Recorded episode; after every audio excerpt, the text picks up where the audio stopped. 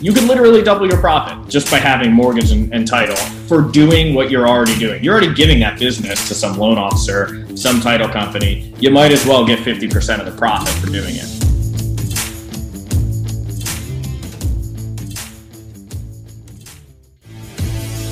How do most agents who don't have access to the secrets that the top agents in our industry hoard to themselves grow and prosper in today's real estate environment? That's the question. And this podcast is the answer. I'm Pat Hiban, and welcome to Real Estate Rockstars.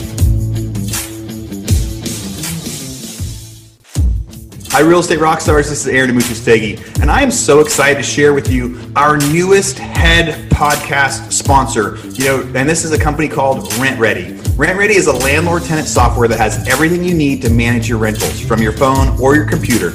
No need to be tech savvy, download multiple programs, or hire a specialist. RentRedi is easy to use for everyone. And if you do have a question, their customer support team is available to make sure managing your properties doesn't have to be harder than it already is.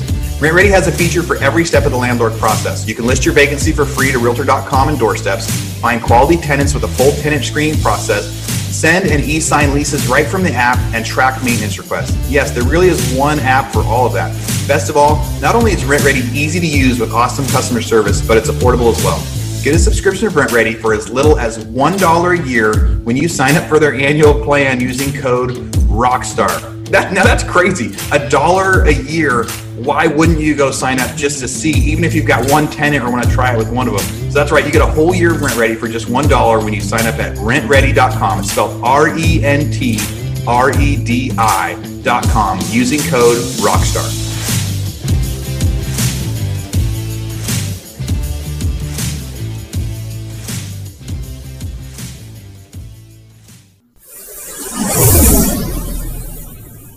Real Estate Rockstars, this is Aaron Amuchastegui. Hey, I am coming to you to interview. I'm out in California right now. I'm getting to interview Joe McCabe. He's out in Philadelphia. The you know J- Joe's been on the sh- on the show before. It's been a little over a year since he was on last. Obviously, a lot of stuff has changed in the world, and he has some exciting stuff to share with you for what happened after his Real Estate Rockstars interview and what he's working on now. And we'll talk about all sorts of stuff today. So, Joe, welcome back to the show. Yeah, thanks for having me on. I'm glad uh, we were able to make the time a lot of good yeah. stuff and hope to deliver some value to the listeners. That's awesome. Yeah. And you said last time you came on, so many people reached out to you. So you're obviously delivering a, a bunch of value uh, to be able to help people grow their brokerages and grow some of their side businesses within their brokerages. And, uh, and that's pretty awesome. So tell everybody where, where you're at, where are your offices? Yeah. So uh, right now, our main business that kind of was the, the catalyst for everything else is Remax affiliates. So we're our main locations in the Northeast in Philadelphia we're at about 140, 150 agents right now um, and growing, but we have three locations one in Center City, one in Mount Airy uh, or Germantown, and one in uh, the far Northeast on Frankford Avenue. So now, you, so you've got three offices, a bunch of agents all working for you. Now the and now you and you don't actually produce anymore. Now you're you're not taking listings and, and buyers yourself anymore. You're just growing your brokerage and growing your business. Is that right? Yeah, I've, I've solely stopped producing. You know, that's that's kind of like a big thing when you become a broker, and and a lot of agents, kind of an old school mentality in a way, but a lot of agents never really were a fan of the producing broker. But I was lucky enough to be, you know, able to be be young enough and not have a lot of, you know, I don't have a family or, or anything like that, so I'm able to take a little, a lot more risk, I guess. Um, so I was able to stop producing and focus entirely on just recruiting and growing the business. And one thing I forgot to mention that's pretty cool is we're licensed in uh, PA, New Jersey, New York, and Delaware, um, and soon to be Florida as a real estate brokerage, which is kind of unique. Yeah. So the how long have you been in real estate? Uh, so total, I've been in real estate about five years.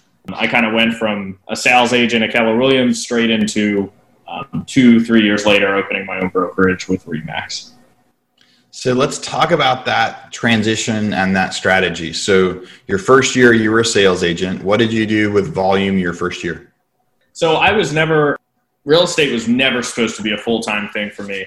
Um, real estate was I had kind of set it up to where I was going to finish college. I was in the army at the time, and I was going to finish college. I, I was a reservist. I was a military police investigator, and I was basically going to finish up my last year of college, go straight into the police department and uh, do real estate part time.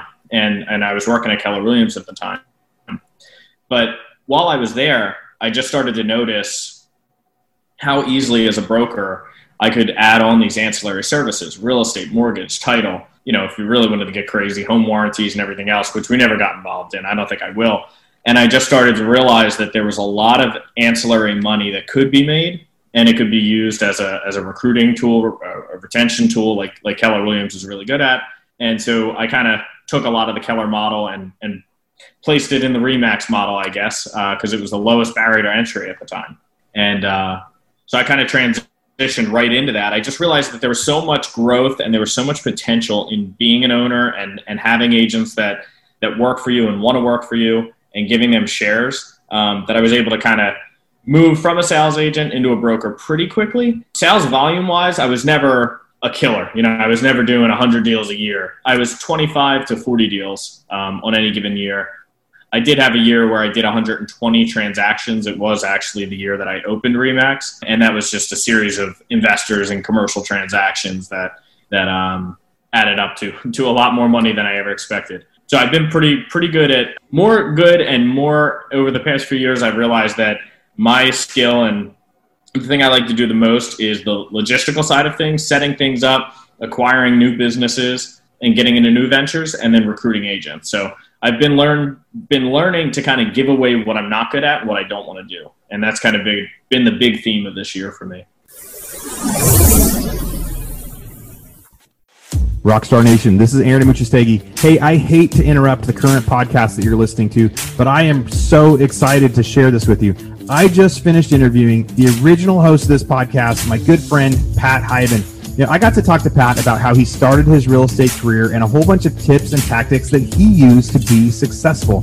So if you haven't listened to it yet, go check out State of the Market number 49. On there, I get to talk to Pat about all those different things. You know, and in there too, he talked a lot about his six steps for seven figures book and training program that he built over the last couple years. And I realized I haven't done a good enough job of reminding all of you lately about all of the resources that we've built for you out there.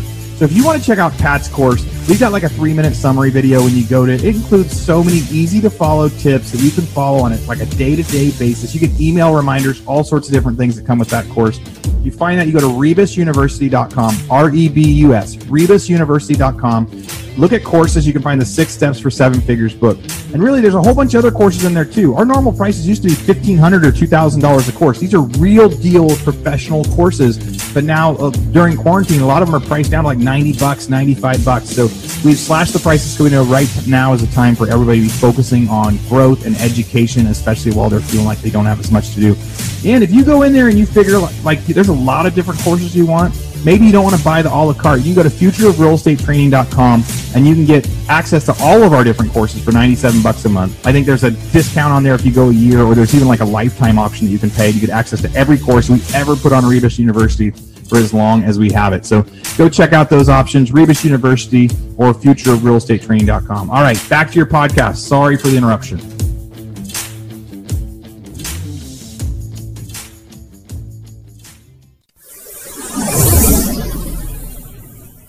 Yeah, I have met a few agents that were actually really good at it, really successful, had a lot of sales, but it wasn't. But they didn't like doing it. They, right. they didn't like going out and for all sorts of different reasons. They felt like they felt like it wasn't a natural fit in their personality as they were out doing it.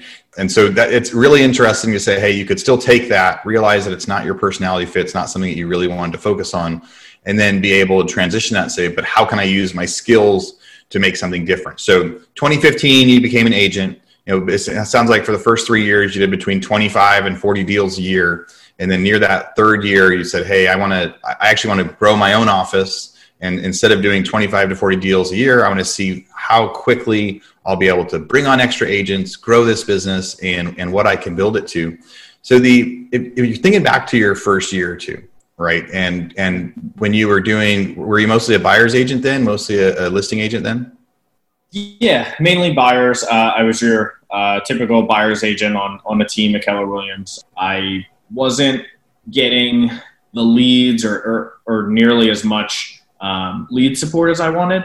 Um, so a lot of that was kind of left up to me, and, and I don't regret it for a minute. And this is something that is super important that I think a lot of agents come into the business and, and come into the investing world, and, and they're like, you know, I'm gonna they're gonna get rich quick, and they're gonna make a hundred grand right away, and they don't necessarily realize how much work they're to have to put in.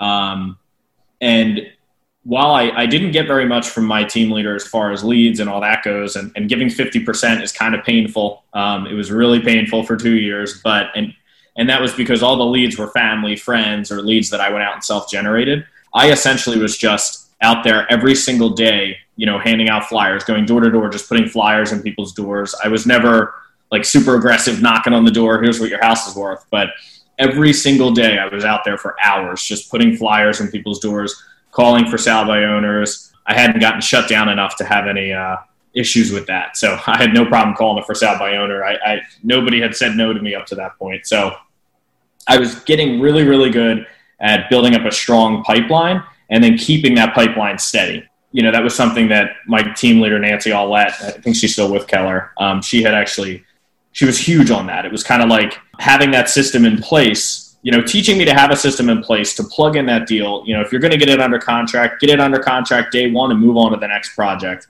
And that next day, you know, don't start counting those dollars before you actually have them. It's time to really focus on, all right, you have one deal. Now start building out that pipeline for six, seven months out. You know, that that's where the successful salespeople were. Once you got that. So as, as, as, you're talking about you know, calling those for sale by owners, right? So you did two different things, and I really like those two different different lead sources because we've had a, we've, I've had a few people reach out to me and email me and say, "Hey, I'm in a slump. I'm struggling right now. I need to rebuild my business, but I don't want to cold call people. I don't want to go door knock and talk to people." And it sounds like you were the same way. And so instead of door knock, but you could still hustle. So you said instead of going and door knocking, you left flyers on a bunch of different doors so people would see you and see that you were there, but you didn't have to have the uncomfortable conversation of knocking on the door. But they were still. It was a very like uh, you know non non sale non aggressive sales technique. They see the flyer, they go, okay, maybe I'll give a call. What did you say? What did you have on your flyer? I pretty much just said different variations. Like I would either reuse other people's deals that just sold and put them on there and say, here's what sold recently in the area or I would just put looking to sell a home. And, and I think I, I probably barely had any sales. So I would use my team leader sales and say, hey, we sold this in one day for 9% more than we listed it. And, um, you know, they're going to close in 15 days for this price. And, you know, I, I did that and it was, it was months before anyone called me back. But what happened was in one day, three guys on the same block called me back, three older guys who decided to go into a retirement community together called me back. And this is Philadelphia. So Philadelphia is a high volume market. These are like $200,000 houses. And it wasn't a lot of commission, but $18,000 to a college student is a lot of commission. Um, yeah. 50% of that. So one day, three people called me back and said, Hey, we want to list our properties and we're going to move into this retirement community. So it was the compounding effect. And after that, my business really picked up. So it was kind of like six months of nothing, uh, except what my team leader gave me and then those flyers started to compound. Those the people whose emails I w- was building up in my crm started to respond. Family started to buy. People started to trust me. And it's really just about putting you know putting in that work. And I, and I was doing it in somewhat of a passive way because I, I was never the aggressive salesperson yeah, I, I really love that. And so I, I think a lot of our listeners need to hear that because sometimes there, because a lot of the methods we do hear about are very aggressive, make 100 calls. It's right. okay if 90 people yell at you, go to the next step. And, and that works for a lot of people. And that is a really good, successful method for, for the people that aren't able to do it. They just can't get themselves to knock on the door and make that. The, I like the idea of the flyers, just reminding people go out there and dropping a ton of flyers out there. And you were doing it all the time. And then six months later, it started to pay off. And what a cool version of that right? And it's really telling people like don't give up because after you know people do send out mailers they send out letters they do flyers and a week or two later nothing happens they say that was all for nothing. And you're saying yeah you for six months you had to ask yourself hey was this all for nothing and then it started what about when you call for sale by owner? What would you say on that pitch?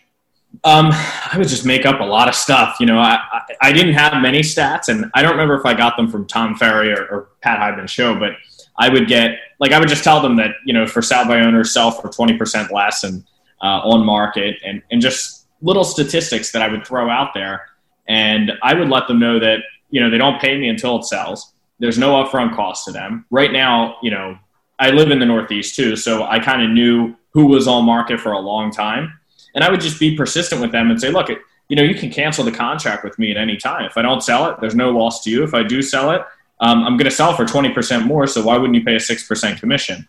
And you never get a 6% commission with a for sale by owner, but I would try. And uh, you, you, always get the 5% though. Awesome. So really like those methods. So then you did that for the first few years. It started building. Once you got some deals, then you know, then that snowball started rolling. You had some momentum and it became easier. And then around year three, you said, Hey, I'm doing such a good job generating all these leads for myself. I don't like sharing my commission. Uh, this is what it sounds like. You know, you didn't really like the idea of if you were generating it yourself, you were giving so much of it away, and you said, "Hey, I can do this on my own." So you looked around, you found that brokerage. What was it like when you first started that brokerage? How quickly did you hire people, and how quickly did you transition from actually doing deals yourself to just helping your agents do deals instead?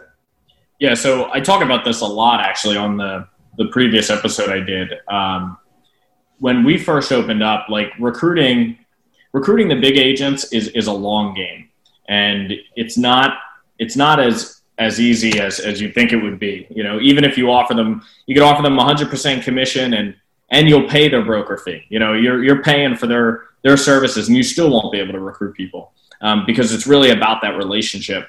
So the only tool I had in the beginning was kind of a massive action approach to recruiting where I had a Slydial, text message, email, Facebook ad campaign targeted at every 5,000 agents in this four county area. And I was just hitting them with every piece of material I could to try to grab that low hanging fruit.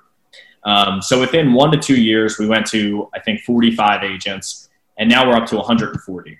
And part of that was done by acquiring another business. But you know that goes the same for for the sales agents. It doesn't really matter what you do. I don't know that there's any secret method to, to anything, whether it's acquiring businesses, buying properties, you know, everyone wants to sell you some program on how to do it right. But I think more than anything, if you pick one to two things and you just outwork everybody else, that's that's all I've had uh, since I started. So I've just always outworked everybody. I've outcalled everybody. I've I've out texted or Slydialed everybody. And it got to a point where basically I was focusing on let's bring in the low hanging fruit, not in a bad way, but the agents that aren't producing. Um, we'll make it a no brainer for them. You know, we're going to give them 85% commission. We're going to give them a low cap of 15,600 and um, we're going to give them leads. And I was going to do it in a way that didn't cost me anything. So we were one of the first brokerages in Philly to sign up with OpCity, um, which for people who don't know and, and brokers who are listening, it's a good recruiting tool uh, if it's available in your market. They basically upfront they front the cost of the lead, they churn that lead for you, they get them warmed up, and then they pass them off to your agents and they pay a referral fee if it closes. If not, no upfront cost, but you have to be a broker to sign up. So it's a good recruiting tool uh, and retention tool. Um, so that was the thing. I was like, I got to provide leads. I got to give a no-brainer commission split, and people will come. And and sure enough, that's what happened. And before I knew it, you know, we were going from a brokerage that couldn't break. I would say on my own, I never broke, you know, 25, 30 million a year for the first two years. By this third, fourth year, we're now at, I don't know, what are we, almost nine months into the year, we're at like 150 million in volume. We've got over 900 transactions, which right there, if anyone in California is listening, that sounds ridiculous, but we're a high volume, high volume brokerage, and uh, and we've got about 140 agents, closer to 150, I think. But um, but that's what our, focus is, and that's what I'm always pushing down everybody's throats is it's not there's no secret sauce. I wish there was. I wish there was money that you could throw at the problem. It's really going to come down to grind and work. And even the guys that do have the money to spend on that and open a call center and crank out hundreds of calls, it really just comes down to the volume piece. How much you're putting out there, and, and you're going to get that back in return uh, tenfold. I love that growth strategy. So you went and found a list of all the agents in your area, and so you like could upload the email list to Facebook and blast them with ads, and then you could you had their phone numbers and their emails, so you would email them and, and text them and call them and say, hey, here's what here's what I'm doing. And the and you said I'm going to give them great splits, plus I'm going to provide the leads. But yeah, OpCity, I think Realtor.com bought OpCity, and the and OpCity is a really neat you know now it's a, it's a part of a, a, giant business now. And I've, I've toured the OpCity offices in austin a couple different times and it's giant. It's giant giant call center. million for it. Yeah it's very very cool. And they'll call the, the people they'll call the lead. They'll make sure that people are interested. And if somebody is a live buyer lead they hand it off to you as an agent and you don't pay for that unless you close the deal. So you so you were able to tell your agents hey you're going to keep 85% of your commission But then once that commission comes in, Op City actually gets a chunk of it. But I'm sure at that point you could be like, well, that's the cost of the lead. That's not ours. I'm just going to share our side of that. So being able to, whether you're growing a brokerage or trying to get agents for your team, I think that's a great way to try to grow is to be able to give people a, a, better thing, be able to provide them leads, and then you targeted the people that weren't doing much volume at the beginning. Uh, so that way, getting if they were able to close four or five deals from these leads you provided, that was better than than they were doing before. Hey, Real Estate Rockstars listeners, I am sorry to interrupt again, but I want to do a quick commercial break. But this commercial break is different. This is stuff that I think you need, and this is me talking to you about some of the stuff that we had. So, you know, recently we had a lot of people reach out to us and say, hey, why don't you do a real estate mastermind? Why don't you do something where a lot of the listeners can get together and do some Zoom calls and ask each other questions and really just try to brainstorm and work together? I mean, there's a million masterminds out there. I don't know if this is something that we really want to do or not, or if we do, if we're going to limit it to maybe 20 or 30 people. We're just trying to figure out if any of you guys are interested. So if you have any interest at all in joining a mastermind with real estate agents around the country that are part of the Real Estate Rockstars network, go to hibandigital.com forward slash mastermind and just join the wait list. It's just a really a form. It's just an interest list for us to see is this something we want to be doing. So that's that's number one. Number two, you go to hibandigital.com forward slash foreclosures. We have a two day Mark thing that we just finished recording. Now it's also inside Rebus University, and so you go to Rebus University and look at it. If you're already a member of Rebus, I'm, a lot of you guys are in the you know the monthly fee where you get access to everything. So we have a new course in there, 17 hours of content on how to buy foreclosures, on how to find deals, on how to you know do title, you know go to auction, also turn that into clients for your real estate agents. How you can turn somebody that's in default behind on their mortgages into a client. So go, you know, check out that course, especially for you know you can you can buy the course now, but again, most of you guys already subscribed to all that. I just wanted you to know there's another 17 hours of content, great great content that I just recorded on there. Uh, that all of you guys have access to now at Rebus University. And then finally, we have software that we talk about on and off. It's called Padhawk. And in Padhawk, you can use that to go find leads. What uh, you know, everyone is really, really busy right now, and we're so, so busy. People are selling, and they're saying there isn't enough product on the market. Right, so they're, they're they can't find houses. Well, Padhawk will help you find houses before they're listed. It helps you find owners that should be listing their properties or people that might want to get there.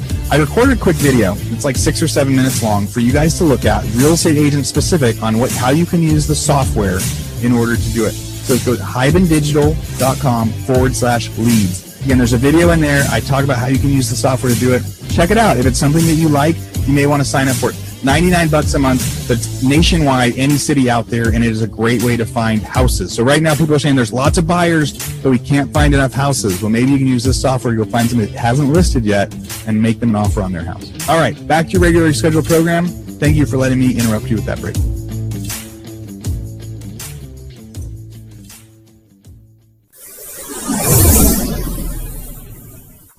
Let's switch gears a little bit. The so you're out in Philadelphia. The what has it been like since March? What it like in in with everything? You know, with with what's it like to? Are you eating in in restaurants? Are you doing sales volumes? What's what's your team been like? What's your feelings been like?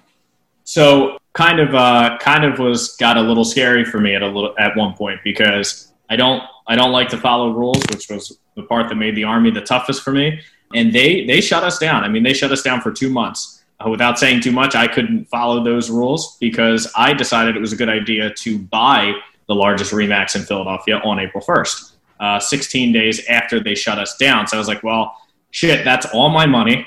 Uh, I just bought basically all my money. I just bought the largest Remax in Philly, and we need to put the pedal to the floor. We, we can't necessarily close. And so I had come up with all these ideas in my head. I'm like, well, there's a lot of justification. I mean, we have a legally binding contract. Title companies are definitely essential. So are notaries. And I was just telling the agents, limit your sales business, and we just got to keep trucking on. I mean, we can't we can't afford to close and and without getting into too much of whether or not I believe in COVID, you know that that was that was the thing is we couldn't afford to close. We just made this large investment, and so I just kept trucking along. And actually, during this time period, you know, they always say, well, everybody else is running out and other real estate brokerages were closed entirely. You know, I recruited a ton of agents because these companies weren't letting their agents come to the office to close deals, telling them basically to cease and desist everything. And I was like, yeah, well, you know, you guys do that. I'm going to keep growing. And we ended up getting, uh, which is kind of a little off, off topic, but we ended up acquiring two additional title companies. We're in negotiations to buy another local brokerage. We ended up buying a healthcare company, a home healthcare company in Texas, a bar in the Northeast. What else? Uh, two little airplanes that we leased back to a flight school. That's wild. So there's just so, so you, opportunities. Yeah. Yeah, you were able to take take the opportunities that were out there and say, "Hey, this is this is hard," but you started to capitalize on that right away. And just about anywhere there was a need. I mean, if you're if you're finding out that a flight school is struggling, you're like, "Hey, we'll buy the airplanes and lease them back to you." Like that's super unique and not real estate related. But I think one of the biggest things I've learned since March is that you need to be diversified. You can't be in just one market, in just one thing, in just one business strategy because there could be a crazy law that makes absolutely you know that you could there's absolutely no way you could predict that all of a sudden shuts you down completely the sure. one of our biggest businesses is buying foreclosures on the courthouse steps and foreclosures have been shut down you know mm-hmm. since march and so i'm so grateful for the four or five other businesses that we have because of that and so even diversifying into like you said flight schools and things like that very very very cool as different ways and strategies so now is is you know in most places right now the real estate market feels hot with the with, meaning that most listings get multiple offers. A lot of them are coming in over asking as long as they're marketed properly, because there isn't enough on the market, and a lot of people are wanting to move. So right. the is that is that accurate out there too? Uh, the market here is ridiculous. I mean, if it's on market for more than one day, you're extremely overpriced, like grossly overpriced, and uh, people are still trying to do that. But the the thing, the way that houses are selling right now I mean, these people are going to be underwater for a very long time. Um, I think a lot of people know, you know, investors know, and not to discourage salespeople because it doesn't matter to you. Keep cranking, but people are overpaying for houses.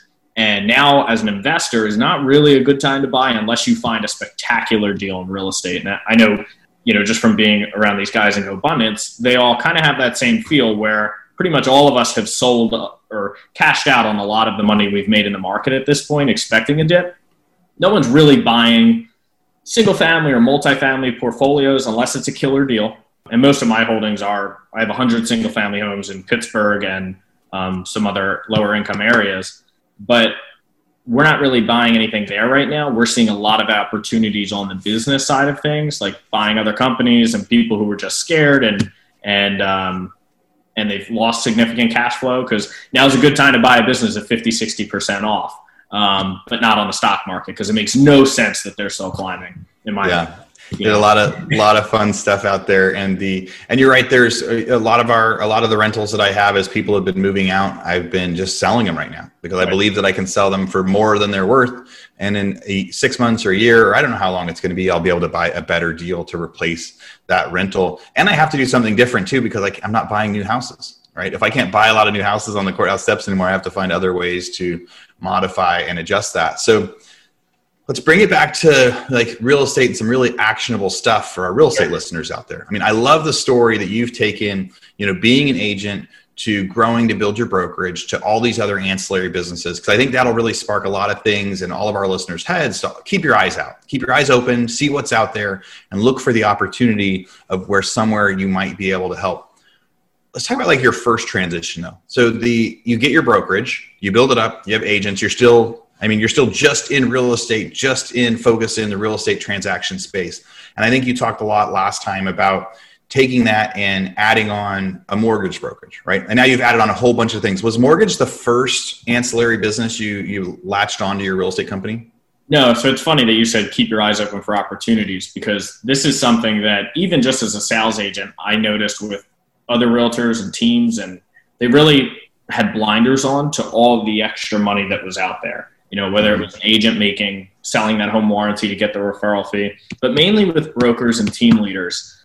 I right away knew that when I opened my real estate brokerage, at some point, um, and prior to owning the brokerage, I did have the title company, but having a title company, having a mortgage company, those are crucial as a broker and maybe even as a large team. You need to have those because some people say, well, how are you paying your agents 85% commission? Well, it's not without getting money somewhere else, you know. So I'm getting most of my money and most of our profit comes from title and mortgage, a very large percentage of it anyway.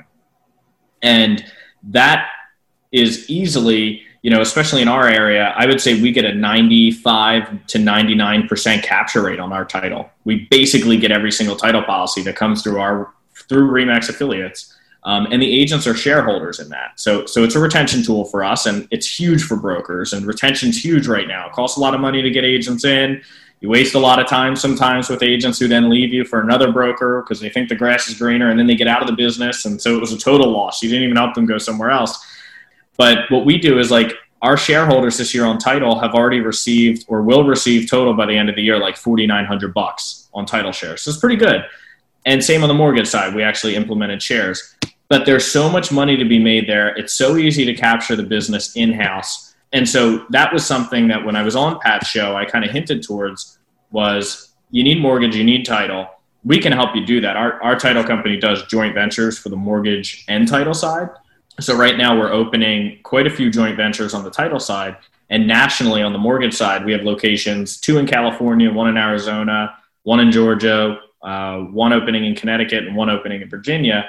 With other real estate brokers who were like, "Hey, I'm going to take advantage of that because I see what you're saying. I could, you could literally double your profit just by having mortgage and, and title for doing what you're already doing. You're already giving that business to some loan officer, some title company. You might as well get 50% of the profit for doing it." but ballpark numbers don't hold me to 50%, but it's about that. You know, it's pretty close yeah. to a lot of freaking money. So how did you go about that? So when you went to say, Hey, I want to start a title company or Hey, I want to start mortgage. Did you just research how to do it yourself? Did you find somebody that was doing it for another company and say, Hey, come oh, help yeah, me? How, did, how, how did you do that? I pretty much didn't know anything about anything uh, when I started anything that I've done to this point, um, which is probably like the most important thing I want to put out there. I just bought a home healthcare company. I don't know anything about home healthcare but you find someone to run it you and you delegate those things out so it's if you know business principles are what they are i mean at the end of the day if the p&l and the numbers make sense you should buy it um, same with real estate if the numbers make sense you should buy it and i'm a big fan of not managing anything so those properties that we own in pittsburgh a property manager runs that um, we got the ceo of another healthcare company he's going to come run our healthcare company that type of thing so I did the same thing for mortgage and title. I found a guy on my mortgage side. It's Bruce Waller. He actually owned his own mortgage company in Vegas. He sold it for a shit ton of money, and now he runs operations and sales for me, uh, with me rather. And we are, you know, we kind of did that from the beginning. We started with one loan officer in house. I kind of learned the feel. It is a nightmare for compliance on the mortgage side. Audits are terrible, um, and that's why you don't do them yourself. You hire somebody. So it's worth spending that extra money, and and you don't really have to know anything. You just have to put someone in place that can that does know it, and they're going to do it better than you anyway. And same thing on the title company. I got really lucky with my title company. Um, it's something I dove into a lot on the Pat's show. Uh, it's a little different now, obviously, because our title company, which initially was a joint venture of another title company, we're paying basically every time we closed a deal, we paid them a file fee out of the title premium and we got to keep the rest as profit. And I think we paid 495 and we kept the rest. So pretty good margins if you do the math on a $2,000 title policy.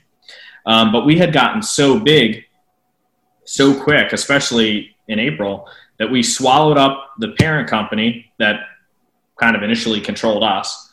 Then we went and bought two more title companies, and now we're doing multiple joint ventures nationwide on title and, and a few locally here in, in the Philadelphia area. We're taking over for another large company that does these, but they're having a lot of a lot of issues.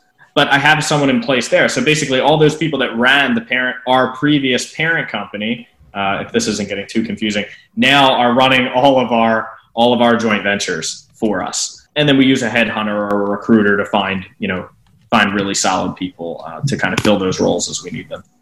I was trying. To, I was going to pull up what your last episode was, uh, what the what the episode number was, so people can oh, go back and I was I listened to it this morning and I was like uh, I was impressing myself. Yeah, you were really so it looks like episode 780. Yes. Right. So after you came on and you so you, so in episode 780 you go into a little bit more detail about forming those title companies and mortgage companies and you had dozens and dozens of people reach out to you and say, "Hey, I want to do that.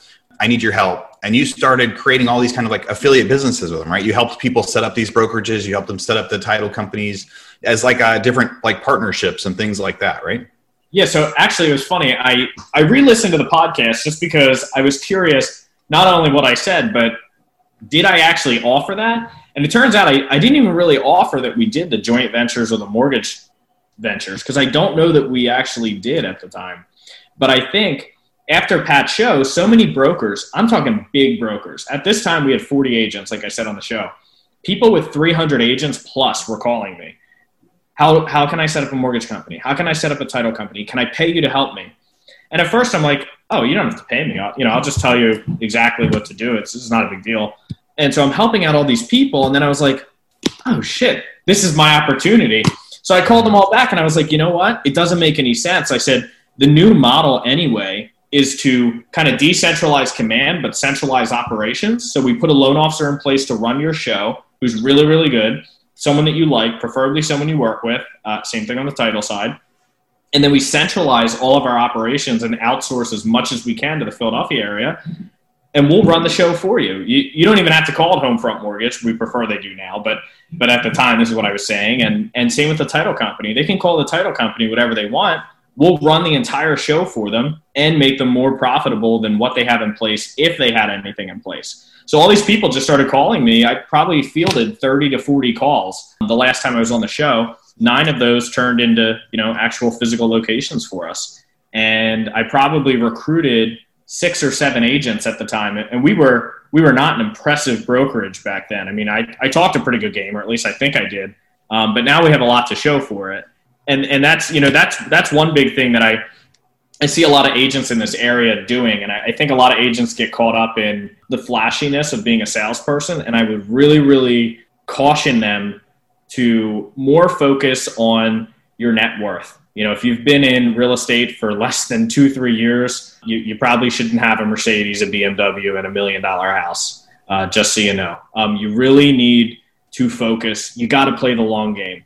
Um, and if you don't play the long game, you're going to get crushed. I see it all the time. I, every bit of money that I bring in goes immediately back into buying another business, buying another property, a good deal, not a, not an emotional deal, but a good deal, or marketing for your team if that's the angle you're going to take. But just thinking bigger. I know I got off on a tangent here, but just it just came to my mind. But thinking bigger and and not worrying about being so flashy. I promise you that brokers. Uh, this is why I was saying it. Brokers who were massive, making millions of dollars compared to me, were calling me to ask me to help them. You don't need the Mercedes to close the deal. You don't need a million dollar house to close the deal. No one's going to say we're not going to do business with you because you don't have all this stuff.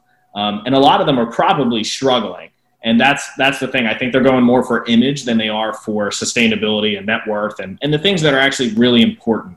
And and I think that that's just a dangerous thing. And I hate to see people get caught up in that.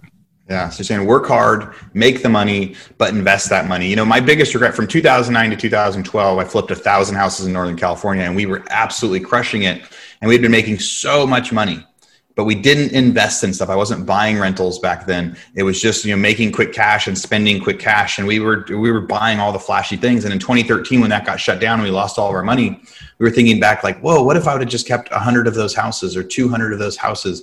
And so when I got my chance to reset, that was my biggest change that I made. Is every time we were successful at something, we made sure to invest in something to keep it. Most that's been mostly real estate. You know, my my last, my I guess my second to last question. You're talking about buying all these businesses, mm-hmm. and so for agents that are new and they've done five or six deals, they're probably thinking, well, how does how does that work? When you buy businesses, are you offering cash? Are you are you financing these things? Are you getting seller finance? Like the the planes that you did, you bought a couple mm-hmm. planes and you leased it back. What how how do you finance so, these? yeah, so the money's out there, and and the money's out there in so many different ways. I forget whose podcast. I think it was on. Oh no, I mentioned it on on Pat Hiban's podcast too about how I bought the single family homes, but just how I I do a lot of stuff in general. I think it was on Dropping Bombs with with Brad Lea, and I mentioned it on there too. But when I will find a way to finance anything, whether and it's always with other people's money. Always, I never use my own money. I, I try to maintain as much of that as possible at all times just because I want to I want to I've done everything without a dollar like without any money of my own so the 100 single family homes we basically and now actually it was 100 single family homes and then multiple deals after this uh, this is how we financed all of them we have probably 116 properties total commercial buildings you name it we have the property 100% seller financed and then we exit out of those properties within six months to a year through a conventional refinance. Once you own the property, it's really, really easy to refinance them. and it's a lot less underwriting. So we'll get the property seller financed, refinance at 75 to 80% loan to value. And you kind of have to, you have to do one of two things. You either have to write the contract then to say that the seller will automatically hold that 20, 25% difference as a seller second, which can't be recorded usually. Um, so he doesn't have a lot of security, um, which is fine. They usually do it. Or buy it at a 25% discount. So you know when you get the appraisal and you refinance, you don't have a cash in refinance. Maybe you have a cash out refinance. Uh, really depends. So I've been really, really good at structuring those deals. And then I'm usually good at every business I bought, I bought at a significant discount because I'm buying at the right time. Right now is a great time to buy struggling businesses because if they were struggling before, they're fucking crushed now. And so, you know, buying Remax affiliates, buying these other title companies, what I'm finding is that these other owners either are hurting or they're hurting because they had another business that really took off. And so we're able to make good deals here. And I'll usually get a large cash payment up front and then structure it so that I'm paying them something over the next two to three years, two to five years, whatever it is. And um, I just raise that money from investors or I just have the seller 100% seller finance it for me. And with different things like with planes, with boats, not a lot of people are buying those items. So there are banks out there that will finance those up to 100% of the um, of the purchase price, especially if there's equity in the plane. So, and, and I'll tell you what, the plane is actually one of our best investments. So, not only did it cover the cost for me to get um, my pilot's license this year because we didn't have to pay to rent our own plane, but we probably make two thousand a month off of that plane. We hundred percent financed it at I think eighty nine thousand for one of them, and we're getting like 2000 a month back on it net pro like net profit we have no liability they pay the insurance it's almost a triple net lease so we're crushing it on that on those aviation deals but it's something you wouldn't normally think of yeah, what a what a way to diversify. You know, Joe, there was a lot of fun stuff we just got to talk about today. We got to talk about when you were a first agent, the you were going and you were just placing flyers on doors. You weren't comfortable door knocking and having those hard sale conversations, so you just left a ton of flyers. And six months later, you started to get the sale right? You started to get people calling you back. And then as you kept building that, you were calling for sale by owners. It was kind of like, hey, it's a it's a no lose situation. If I sell your house, great. If I don't, you're in the same boat you were in before. How you rolled that into then buying your own brokerage and then hiring and then getting out of actually doing deals yourself to building up your teams, starting your title company, starting your mortgage company. And a lot of that's really applic- applicable. I want our new agents out there that are listening to know that I don't want them to get overwhelmed by your story. I want them to know that this is actually something that every one of them can do. And what I really loved about hearing with you buying those businesses is saying, no, it's not, you don't have millions of dollars that you're going and buying these businesses. You're finding somebody that wants to sell a business and you're finding somebody else that wants to help finance that business, whether it could be a, a cash investor helping you on it or a bank loan or different things. And it's just using that analysis of how you can use that money. Really, really great stuff. What is, what's, what's your final thought that, you know, for agents out there that are, you know, we, we have two different things that are happening right now. Half of the agents are crushing it they're crushing it because they're getting these listings. They're able to sell them so easy. It feels like it's 2006 where you put it on the market, you're getting 10 offers. And we have a handful of agents, the other side, that are really, really struggling because they're, they're, they're new at this. They don't have the pipelines. When there is less inventory, it's a lot harder. What, what advice would you give to the newer agents right now that are struggling to succeed in today's environment? Um, the biggest thing that I'm seeing, and I'm seeing it with some of my own agents who were part time or they just got into business, especially, a lot of people are sitting back right now. A lot of other brokers, a lot of other agents are just sitting back, waiting to see how this plays out. And you can afford to do that. Um, we don't know how long this will last. We don't know if the market's going to crash. There's a lot of unknowns, and you kind of have to put all of that out of your head and keep trucking on as if everything's normal. So work harder, work 10 times harder, work harder than everybody else make the phone calls, make the things that maybe you were afraid to do previously. Pick up the phone and and call people that maybe you wouldn't call as clients, and and maybe they need you. Maybe their agent's sitting back right now on their ass, not doing anything. I think that that's it's a really important time to really change your business and come out of this on the other side a hell of a lot richer. And if you are one of those agents who's who's focusing, who is doing really really well, start to focus on stacking assets, building assets, things that you can actually buy and sell. Um, it's kind of hard to sell your book of business in the real estate side, but you might be able to do that if you build a large team and you had a title joint venture and you had a mortgage joint venture or you had a portfolio or a property management company. So start focusing on do I have an actual asset um, or am I just kind of a slave to my own business? And maybe I have a ton of cash, but what is that really worth? And it, you know, is that something you can retire on?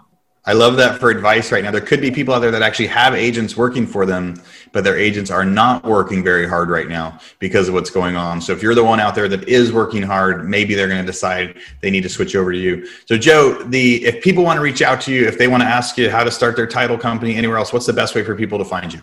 Yeah, phone or email or Instagram. So uh, Instagram, I'm at Joseph C. McCabe. And then my cell phone's 215 868 6379. Or feel free to email me. I guess the best one's at, is uh, joe at homefrontloans.com. That's plural.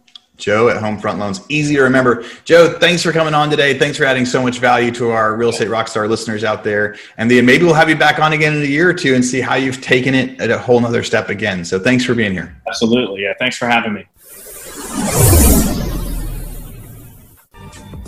Rockstar Nation, thank you for listening to Real Estate Rockstars. Listen, I need a favor. If you find this free content helpful, if you find our downloadable items from each guest helpful, please, I need you to pull out your pointing finger. Yes, the one finger that points at people and hit subscribe. Yes, subscribe. The more subscribers we get, the better we look in the ratings and the easier it is to get guests like Robert Kiyosaki, Barbara Corcoran, all the players that are on the million dollar listing in the different cities. All that stuff makes it easier the more subscribers we get. So please subscribe. And listen, there's a lot of places you can leave comments. There's a lot of places you can like. We're on Facebook. We have an Instagram page. Instagram page is I am Pat Hiban. The Facebook is Real Estate Rockstars Radio feel free to leave us comments there. The most popular form of commenting seems to happen on YouTube. Yes, for whatever reason, it's a very open environment. So just go to YouTube and go to Real Estate Rockstars Radio and leave us comments there. Some of them we will read on the show.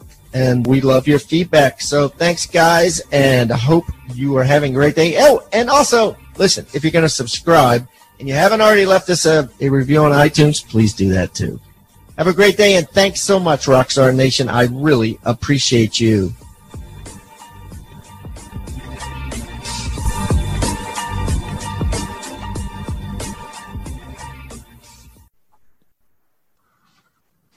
This podcast is a part of the C Suite Radio Network. For more top business podcasts, visit c-suiteradio.com.